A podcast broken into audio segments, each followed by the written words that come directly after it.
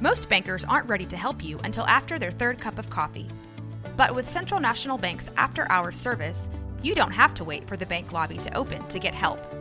You can contact us from 6 to 8:30 in the morning or from 5 to 10 in the evening, and we'll connect you to a real, live, local person who can answer questions and fix problems 7 days a week. Bank different. Bank Central. Central National Bank. Member FDIC. Support for this podcast comes from Frito Lay and the 2023 Snack Bracket Championship. The Frito Lay Snacker Challenge is underway, and fans are voting on their favorite snacks to crown champion. We're talking about prime time matchups between the best 64 snacks in the land. Will Ruffles Ridges reign supreme? Can Doritos defend their dynasty? Or will Smartfood use their smarts for a surprise upset? Only you can decide. Get in on all the action for a chance to win up to $1,000 or a year's worth of snacks. Let your snacks be heard. Just go to fritolaysnacket.sbnation.com to vote and enter for a chance to win. No purchase necessary. Sweepstakes ends April 3rd, 2023. Void where prohibited. Year's worth of snacks awarded in the form of 52 coupons, each good for one bag of chips. See official rules at fritolaysnacket.sbnation.com.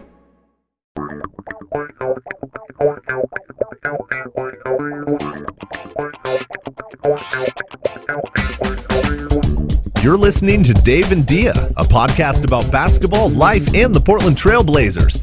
Please keep all hands and arms inside the window and welcome your hosts, Dave Deckard and Dia Miller. Hello, Trailblazers fans, and welcome to the Dave and Dia podcast, the bestest little Trailblazers podcast there ever was. And it's not because of me, I'm just plain old Dave Deckard from Blazers Edge, but I am here with the patron saint of rainbows, unicorns, and Anfernee Simons, Dia Miller, and she is the sole reason that we are so great. With that intro, how are you, Dia, tonight? I'm gonna need that on a shirt first of all. Sometimes we film film because you know this is I can. I mean, I can see you too. I mean, we should be on film. We are frankly that good looking. I mean, we are the best looking podcasters that there's there's ever been. But that went without Oh, saying until I- we got to episode 13 without saying that. But anyway, uh, sometimes Yeah. we record.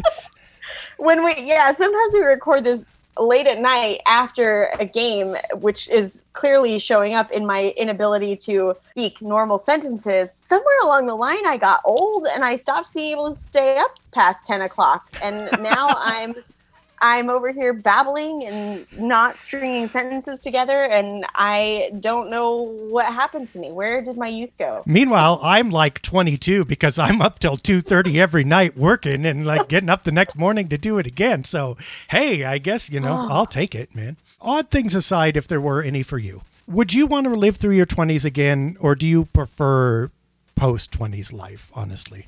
Hell no. No. No. No i would not. I you know i'm i'm 35 it took getting into this period of my life to really kind of figure out who i was and what i wanted out of life. I feel like in your 20s you spend so much time just trying to get your feet under you and figure out anything. I would not go back and do that. No. Nope. I'm good. I'm good with getting older. I'm good with being in a place where i feel like i know who i am i'm confident in that I don't feel like I have to really do so much to please everybody else. I think my 20s was filled with a whole lot of that.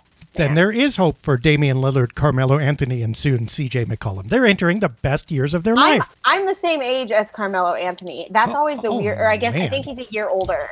But that's always a weird thing because, like, I watch sports and I think of these people as being significantly older than me. Like, they're actual adults.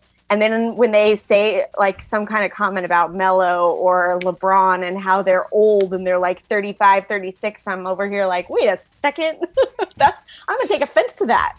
Well, you know, Melo's got better hops, but Dia's got better legs. We all know this. So, in any case, Well, Melo Melo's over here, you know, moving up the all-time scoring list, and I'm over here getting out of bed in the morning, hoping that my knees aren't popping, and I'm like actually able to walk across the room without falling over. So they they're clearly athletically, I am I can't, I can't keep up with. I mean, obviously you overtrained professional as a teenager. man, I mean, that's that's the long and we'll short go of with it. that. We'll go with that. Yeah, exactly. so the Blazers uh, beat Orlando tonight. not a huge surprise, but the way they did it is interesting. They kept a lead finally. They kept basically a double digit lead most of the game and didn't give it up. And the timing, the waves in which the attack came. Now, both teams are very, very injured. This is two of the most injured franchises in the NBA. So things were a little bit odd. But you had Gary Trent Jr. going off early, staking them to a lead.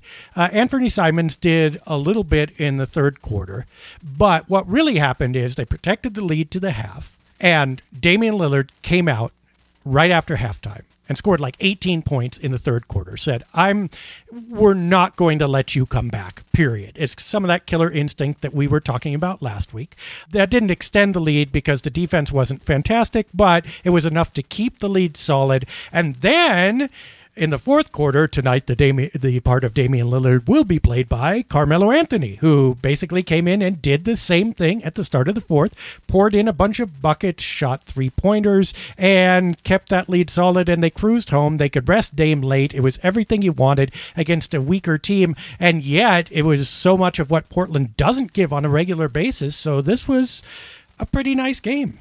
Yeah, it's interesting to watch a game and not feel stressed. I don't know how many times a Oh season gosh. in the last two minutes of the game, I literally have tweeted, This is how I die, because I'm so on the verge of losing my mind. These seven o'clock games, West Coast time, kill me because I only have my kids every other week. So the weeks that I have them, I miss half the game because my my boys go to bed. I lay down with them at seven. I've got half an hour where I'm like trying to watch on my phone, and if they're playing Houston, I'm not sure who's making a basket because the colors are the same, and my phone is two inches big, two inches whatever. Yeah. And I and then I I'm up and I have a little bit of time with my daughter before I put her down to bed. And so all of that time, like she she likes to watch the games with me, so I'll get a little bit in there. But it's just so broken up, and it's one of those things where, especially because I kind of try to follow along on Twitter, I don't really want to go back and watch it late. Like I want to see it live, and so I on these nights where I've got my kids and I'm putting them to bed and the game is at seven, I feel like I'm getting such a like hit or miss view of the game and I think that's one of the things that was actually so nice about tonight is like every time I check or I check the score, like we were good. I didn't feel panicked. I didn't feel like, oh my gosh, like something's going to happen. Like there's going to be some huge comeback that I'm going to miss. Like no, we we were just playing a normal basketball game and just you know doing normal, keeping the lead kind of things. You're absolutely correct. There's a big fat Venn diagram that intersects romantic relationships, doctor visits, and Trailblazers games. And they're always stressful, right? So finally, we had a healthy relationship. Finally, the doctor said, What are you doing in here? It's okay, you're fine. And finally, the Blazers just beat somebody by double digits, and it was good. Now, again, youthful exuberance and shooting combined with veteran savvy really conspired to win that. The other thing that happened is Enes Kanter was a little bit occupi- occupied with Nikola Vucevic, so the forwards picked up the rebounding. Derrick Jones Jr., not a lot of dunks tonight, not a lot of scoring tonight, but had six, count them, six offensive rebounds. That's like a double Kanter. And Covington had, I think, 11 total rebounds, something like that. So between them, they really became another center. And, And that was fantastic. spike. Yeah, and oh, well, also, yeah, face mask. I wasn't going to talk about that, but yeah. In any case, it was the impolitest use of a mask since uh, the Target protests. Anyway, you get the idea. Everybody stepped up in the way that was needed to beat this opponent, and it was nice to see. Now, the caveat, of course, is Orlando was not going to win this game. I mean, they just they didn't have enough firepower. Terrence Ross went off, and Vucevic did fine, but they they they're just not capable. So you can't build on it and say, yeah, we can do this against the Clippers and against the Jazz, and it's that. But at least somewhere in there, you know, they know how to win. It just you would like to see it on a regular basis. It's interesting the psychology of being a Blazer fan. I don't remember a time where I sat down just confident that we were going to sail through a game. like even the games that should be easy wins, I'm always like, okay, but something could something I mean, I always I always think they're going to pull it out and win at the end. but I'm I always like buckle up for a roller coaster ride of a game. And it was funny because I checked the schedule wrong and I thought we were playing the 76ers tonight. I sat down to watch it and I was like, wait, this is the magic. And I just kind of went, and then we played well and it was great. It was fun. It's fun to watch a team play well and not lose a lead or not get injured or whatever. This is what Like, real that- teams when was feel the last like. time that happened? Yeah, What's that? exactly. I said, this is what real teams feel like. it's nice. I mean, I, I, but see, like, Oh, see now. Oh, I sense in- said. I lit the fuse. I'm sorry, folks. There's also a sense in which, like, do you want to just sit down and like watch your team win all the time, Oh or do you want to see them fight for it? Do you want to see them come from behind? Oh. Do you want to be excited? We lose like, leads you- because it's more exciting. Do you want to watch the movie that's predictable, that you know what's going to happen at the end? Or do you want to watch the movie that has twists and turns and keeps you on the edge of the seat? And at the end of it, you're like, that was such a good movie. I can handle Rudolph the Red-Nosed Reindeer twists and turns. I'm not so much crying game twists and turns like when it comes to basketball. I'm I'm okay. I don't need I don't need M Night Shyamalan as the head coach. Uh, I'm okay with just a little bit of drama. So look, I mean, you mentioned the 76ers. Wonderful, wonderful win. Now, granted, no Ben Simmons, but great win. Yes. I mean, that was fantastic. Yeah, Road game. was- Loved it. It looked like Joel Embiid mean, we was going to go off. we went into that game. We did not have Dame. The only starter that we had was Robert Covington. We only dressed nine guys. This takes me back to the Anthony Tolliver game that we always talk about, where it was just like you're throwing anything you can at the other team. And I felt like going into this, we're dressing nine players. We've got one starter available, and we're going up against the number one team in the East. Even I didn't really expect to win this game.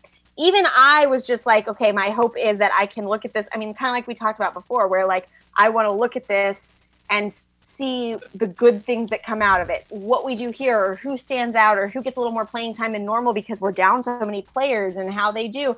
I was ready to watch the game like that. And then we kept up with them. The first quarter came and we kept up with them. At halftime, we were tied. Like we stayed with them and somehow managed to pull it off. After CJ after a billion points by Joel Embiid. I mean, just literally, Embiid was Yeah, frying yeah. and tied at the half. I Nice. mean, he, he was playing a good game, and, and it wasn't like we were playing a version of the team that sucked. Like they were playing. It, we just we played good defense, which was exciting to see. CJ Elleby came out, man. I mean, I am all for an underdog story. You know my obsession with the, the stories of these players and whatever. But like CJ Elleby, nobody really knew who he was. We drafted him in the second round. He hadn't really had a lot of playtime. The, the playtime he did have didn't really go great, and then he got pulled out.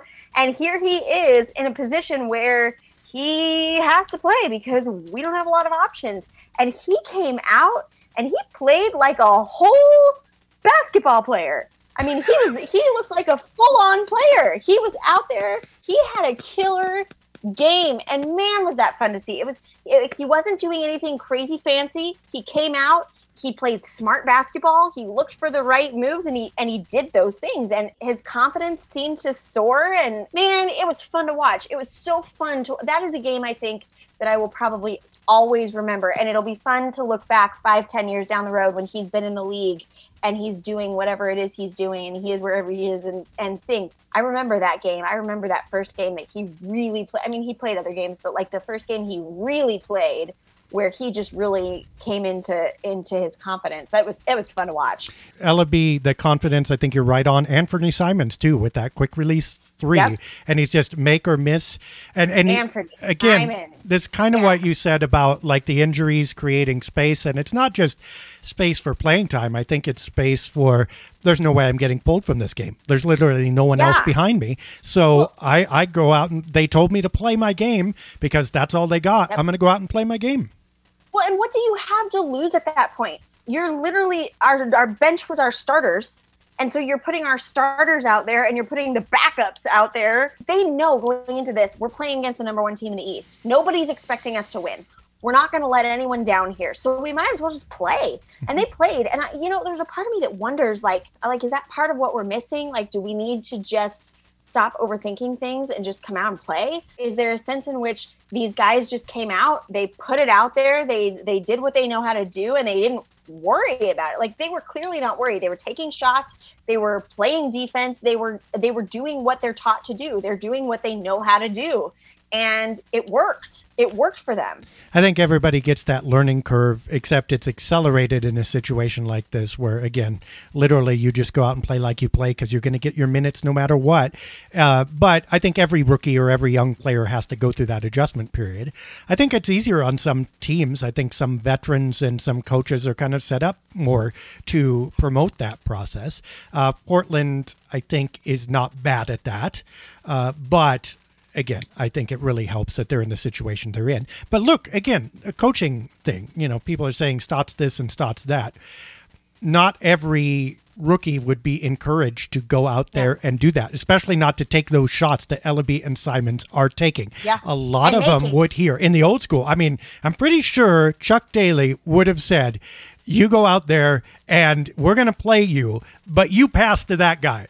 And if you take a shot, it better be a mistake or the yeah. shot clock better be expiring. Right. And Terry Stotts has always had the green lights for his players, no matter who they are. If I'm going to put you on the floor, you play. And it's not just Stotts, it's also the other players on the team, the veterans on the team, the guys that have been on the team they're allowing that too. They're encouraging of that too. They are encouraging these guys to go out and play and do what they do. They are showing that they have faith in them and, and in their ability to do that.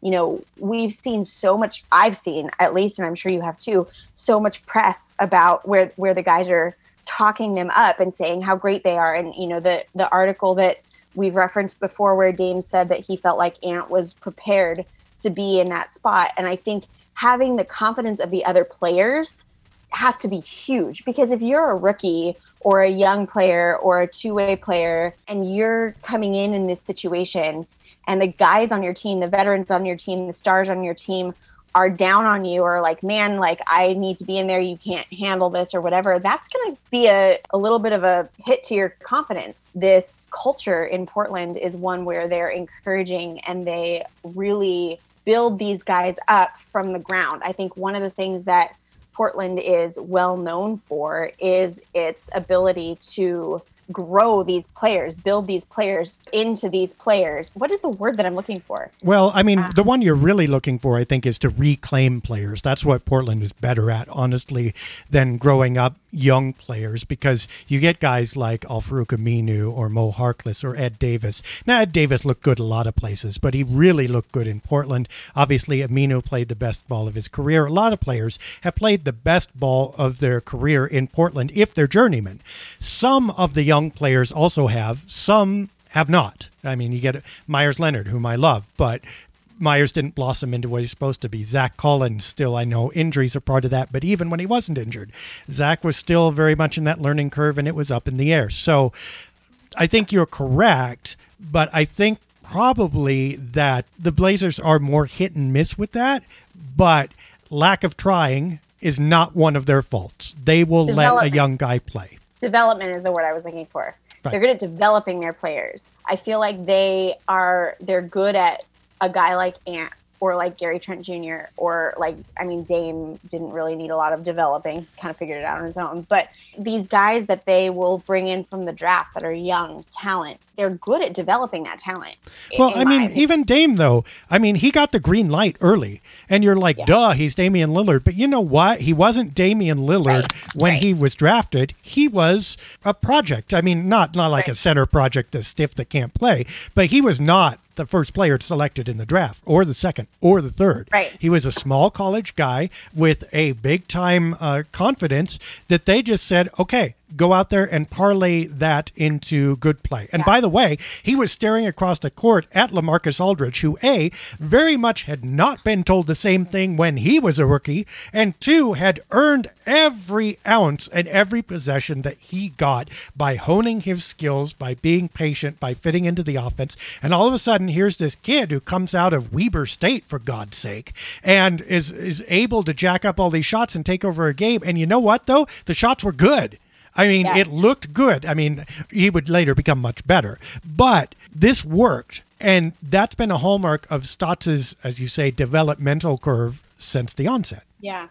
Yeah, I mean, I say that kind of in jest. I, obviously, nobody comes into the, the NBA and, and is a star instantly. Everybody takes time to develop and, and become who they're going to be as a player. But I, I do think that Portland does that well. I think, you know, we're seeing the result of that. Yeah. So now we say all of this, and they have a wonderful, you know, filet mignon game in Philadelphia. And then they go and play, I can't believe it's not basketball in New York.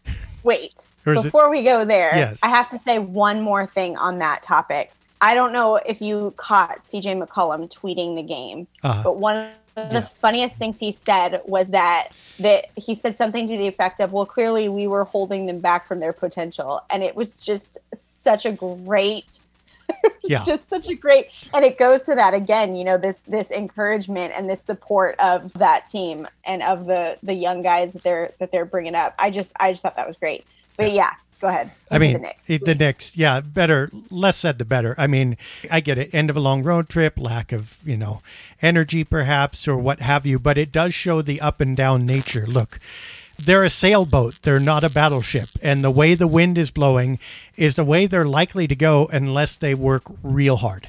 And we need to develop uh, an onboard motor there somewhere. sailboats Well, no, I mean, a sailboat Yes, because the sailboats are blown by the wind. I mean, the environment really affects a sailboat as opposed to a battleship that will just plow against anything and Can't make we have headway. like a middle ground, like a like a like something that's a step down from a battleship, but not quite a sailboat? well, there, it has to be sails, otherwise the metaphor doesn't work because of the wind. You stick a, a motor on that thing, and it's not going to. Anyway, uh, uh, hey, they're not, you know, an uh, uh, outrigger canoe. They're not an ultralight. Ooh, ultralight. Remember Price is Right? Like, okay, showcase showdown, and like the person's going like, ooh, ooh, what's it going to be? And inevitably it would be the second showcase, so they'd be like, I have no choice over this, and they'd be like, your main prize in this showcase is an ultralight, and they'd go, hey, what the heck is that? And they'd look at it, they go, wait, you mean a lawnmower tied to a kite? I'm not, I don't want that.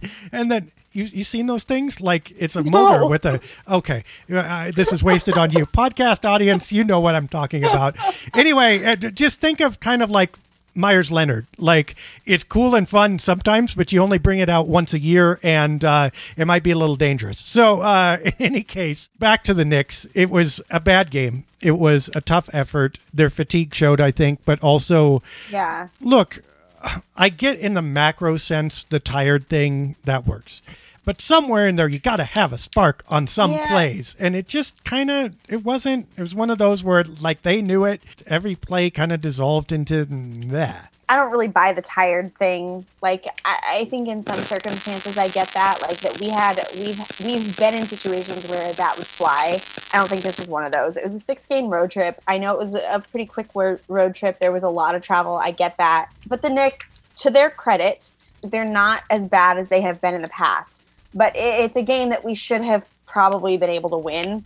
Looking at this road trip going into it, I was kind of hoping like that we would come out of it at least three wins. I did not anticipate that we would win against the 76ers, and I did anticipate that we'd win against the Knicks. So I guess, again, you know, like we say over and over again, a win is a win. The interesting part about the Knicks game for us though probably Julius Randle. You kind of like Julius Randle, huh? I do. I do like Julius Randle, and it's interesting because he's a good player. There's no questioning that. Like, I feel like he's getting better. Like, I mm-hmm. feel like he's one of those guys that we're going to see him continue to get better. You know, the last time we played the Knicks, there was a whole little thing with him, and he fouled out, and it was a whole thing. And I'm just going to show my true colors here for a second and say that was the moment I really decided I loved him because he handled it well He wasn't a jerk about it. He had a good sense of humor about it, and those are the kind of guys I like to watch. I mean, we there's no secret about that, personality wise, but also in skill and his play ability. I, I I would like to see him in Portland. Honestly, I think he'd be a fun addition to the team chemistry wise, and I think he would be a good fit skill wise and, and game wise. Really good offensive player. I think within a system he could play. I'd be, I'd like to have really strong defenders around him, and I'm not sure that that exactly exists right now. But depending on what move was made for him, I, I think I could certainly agree with you. I think he's got upside and potential. I just don't think he's the guy to take over a franchise and lead it at this point, and I'm No. not sure he ever will be. But Portland doesn't need that. No, we don't. We don't need that. I, and I think his I think his defense is a step up from some of what From the 12th What we leading scorer in NBA history. Uh, in any case, uh, so now that we've led you down the primrose I just got that. Now that we've led you down the primrose path, what would you trade for him? I'm not going there. You can't make me. No, CJ. If they if they gave up, I, I, New York, I don't think would want CJ, but if that were I'm available, would you do it? Okay. No, so I'm so you want to keep CJ. Dame, CJ, and put Julius Randle on the team? Yeah, I'm not sure that works. Dave, I want I, I want a 20 man roster. That's the truth. I just give them give me all of them. It's like Pokemon. Got to catch them all. Just give them. get just literally 42 Give players that Dia likes. That's what we call I this. want- we have turned the just want a GM regulator off. I want a team that I want to hang out with. Okay, No, I- so Dia's on the throne, and all these NBA players are like fanning her with feathers. And No, you know, I no. I just want to. I just want to like you know. it- I want to like watching them. I. The truth is, I don't want to think about trades yet. I'm not ready. I can't do it. I know it's coming. I know I'm gonna have to. I know we're in a unique spot as far as I'm concerned this year. Probably not anyone else, but as far as I'm concerned, we're in a unique spot because usually there are a couple guys where I'm like, eh, I don't really care if he goes. I, you know, as long as he's happy, as long as he's good, like send him off. This year, I'm gonna struggle. I'm gonna have a hard time with any trade we make because I've gotten attached. That's the truth. Yeah, well, I mean, we should make Dia GM because she would just call up the opposing executive and say, "I want Julius Randle. and it's like, "What do you want to trade for him?" No, I don't want to trade anybody. I just want him. I like him. like, I mean, you can't argue with that. Just me. give me that. wow. Okay. Uh, I, I know that there's going to come a time where we're gonna have to have these conversations, and I'm gonna have to get down to it. I'm gonna have to say It is look, February, Dia. It is February. It is getting late. I mean, Christmas is well past. January is done. On my list of things to talk about is Gary Trent Jr. because the, he has been a big topic of that. He's been a big topic. All of right. Well, I mean, Gary, we've I- got I- CJ. I think we've we've hacked the games and the various players in them to death now. So go ahead and what else is on the uh, for well, I will let's say well done on the road trip, well done, Yeah, and I, I, good I'm- job I'm to come back for the it. win. Yeah, I'm happy with it. I think it could have gone a lot worse, and it didn't. I think. Oh, What? God. oh, I have a good friend who actually our video coordinator at, at the other place, who well n- never says like that was awesome. It's like well, I didn't hate that, and I didn't No. hate that. Is the is the pinnacle of so it's like how was the road trip? I didn't hate it. I didn't hate it. I it. think we did well, but you also uh, you have to remember, like we went into this. I think you asked me, and I'm like, well, we could win them all. So you, for me, like it could have been worse. We could have lost more than we did, and that would have been a reasonable thing. I think going on a road trip like that with as many injuries as we had, with the teams that we were taking on, with as much travel as was happening, three and three is good. I, I'll take that. I'll take that any day on this in this situation. and, you know, a, again, and a win at home after. So four and three Yeah. uh, through the danger game. So yeah, I mean, And again, we're maintaining right now. We're trying not to sink. Well, I have ship metaphors in my head now. Sorry. We're trying not to sink while we're waiting for CJ and Nurk to get better. We're just trying to maintain our spot. We're trying to not fall apart. keep and, an even and- keel. Yeah. Yeah, we just need to get them back. So I will take. I will take three and three, or well, now like you said, four and three. That's we'll just add that in there because you know, a win. Because it works. Yay! Yeah, that's the horn on the Um, unicorn right there. The Orlando game. Yeah, and you know, it, it's been fun to watch. Another one we need to talk about is Ines. Ines. Why somebody told me I say his name wrong. Mr. Enes? Kanter. It's Ennis, huh? Ennis Why is it Kanter. so hard? Ennis. I've always called him Inez. I guess it's Ennis. Anyway, he's an interesting one because I feel like on other teams that he's been on, he's been kind of, you know, he, he's he's a good player, but it's not in a sense of what he is to us. To us, he's been invaluable. He's been a solid piece of what we need. I, I said on Twitter today, I compared him to a spice. When you, you put him on the wrong thing and he tastes awful, but you put him in the right place and, and it's a delicacy. You know, he he's he fits well with what we're doing. He's really doing well for us right now. And the right place is the offensive glass, and that is fantastic. And he also, again, he hustles up and down the court. That's look, there's no argument. There's no argument that he's the right player for right now. Whether he's the right player for always remains to be seen. But look, Nurkic came into this season, wasn't doing well. Then Nurkic got injured. And who's, as we said at the beginning, who's the closest player to Jusuf Nurkic that is in the NBA as far as playing style? It's Kanter. So you take it. And he plays his heart out. He plays with enthusiasm. He fits in. He's a monster on the glass one of the best offensive rebounders in the game, and he can turn it into possessions and points instead of just stats. So uh, you gotta love him. No, no argument there. We have to say this, and I say this gladly because once again I was right. But Anfernee Simons, Anfernee Simons has been coming through. You know, we talked about this a couple weeks ago. That we talked about that, ten minutes ago, actually. But yeah, yeah, we've talked about him a few times. I just I'm excited about him. I think he's he's doing well. I think he's playing to the potential that we all knew he could, and we just haven't seen recently because he's had some flashes in in the last couple years where he's done this, but he's doing it fairly consistently at least right now. So it, hopefully it, he can hold on to that. It's all in the shot. I mean, his shot is falling much of the time, not all the time, but like tonight's game against Orlando, it was disguised because Trent was hot when Simons was off, and Simons was hot when Trent was off, and it worked out. So basically, his weaknesses are being well disguised right now most nights, and when they're not, it's usually the game is more or less out of reach anyway, so it won't make a difference. So there's little to criticize him about right now for the situation he's in. And I think that as long as his shot's falling, that the Blazers will have relatively little complaint with him at this point. And you bring up Gary Trent Jr., and it's been fun to watch. And I, I've seen some talk now with people saying hopefully you know as well as Gary Trent Jr. and as well as Ant has been have been playing and even some of these other guys hopefully they'll rest Dame and CJ a little bit more than they have in the past well obviously when CJ comes back but Dame in the meantime as well hopefully they won't it won't fall quite as much on them to play 41 minutes. Yeah, but that, um, that never ever happens. And they won't play 41, but it never happens because the Spectre is still the near 500 or slightly above 500 record.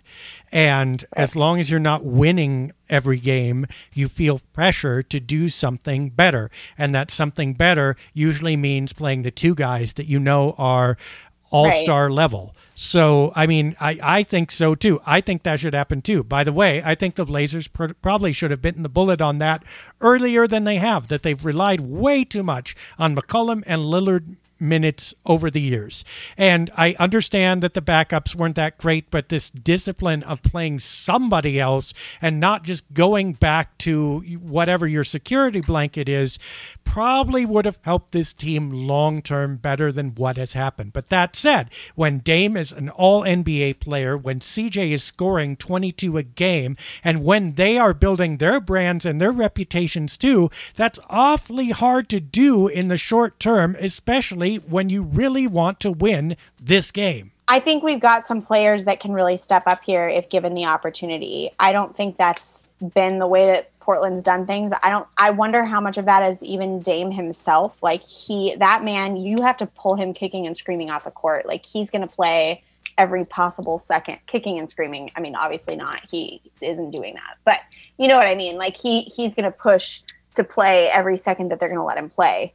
So I, I, don't know. I that's a tricky thing. But Gary Trent Jr. has has been again incredible for us this year, and and there's a lot of talk. Oh, there's a lot of talk that I don't like that I don't know how to handle about Gary Trent Jr. and CJ McCollum because obviously they are kind of playing similar spots. They're, similar. It's know, the same position. I know you're soft pedaling it because it hurts. It's hard. We got to rip the band aid off here.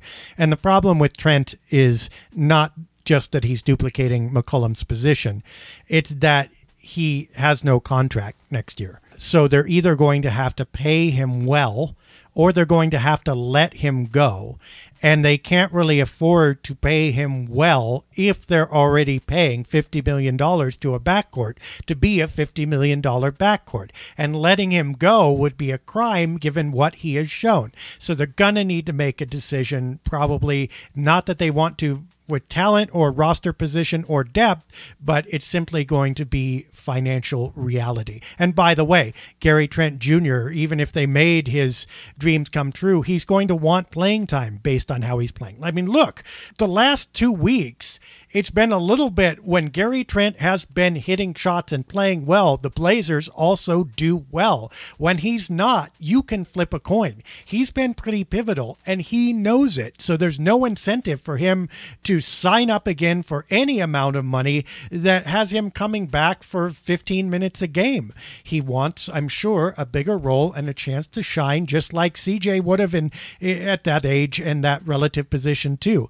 So the Blazers are not going to be able to solve this this. So it's either trade him or trade CJ, or you're probably going to lose Gary.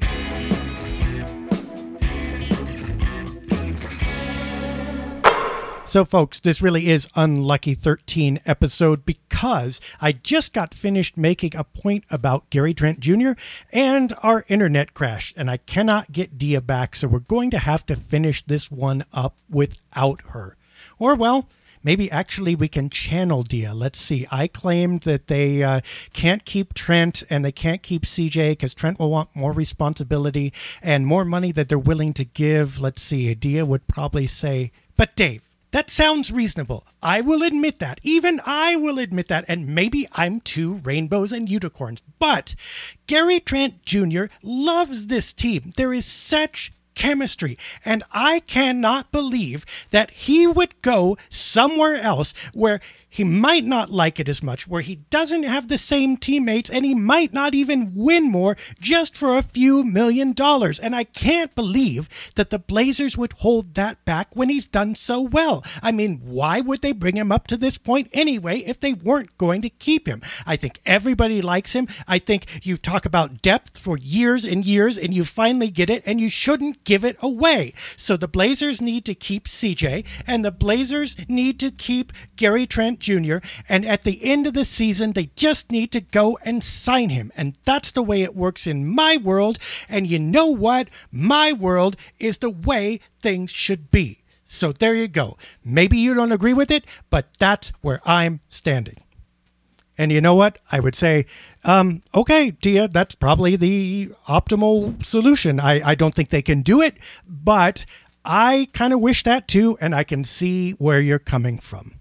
Well, that's good, Dave, because, you know, I think that when you do good things, good things will happen. And maybe it's pie in the sky, but that is how I want the world to work. And if it doesn't, it really should okay, okay, I give up. You are right. You are correct. The Blazers should keep CJ. They should keep Gary Trent. They should keep Enes Kanter. They should keep Carmelo Anthony. Just build that 42 person roster. Add Julius Randle. Add LeBron James. Add Kevin Durant. And we'll see if we can get a championship.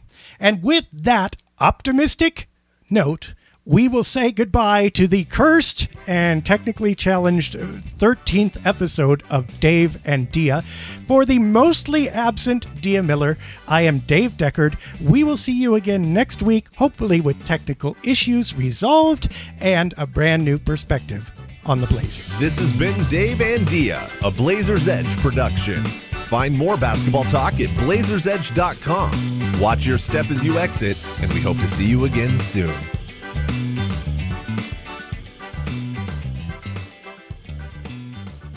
Dave and Dia. What is that? A Swedish skin cream company? Today's episode is brought to you by Cars.com. With over 2 million vehicles and 50,000 more added every day, Cars.com will match you with the perfect car for you, your budget, your life, your style. And if you're ready to say goodbye to your current car, Cars.com will get you an instant offer to cash it in. Just start by entering your license plate and get matched with a local dealer who will write you the check. So whether you're looking to buy or sell, just go to Cars.com.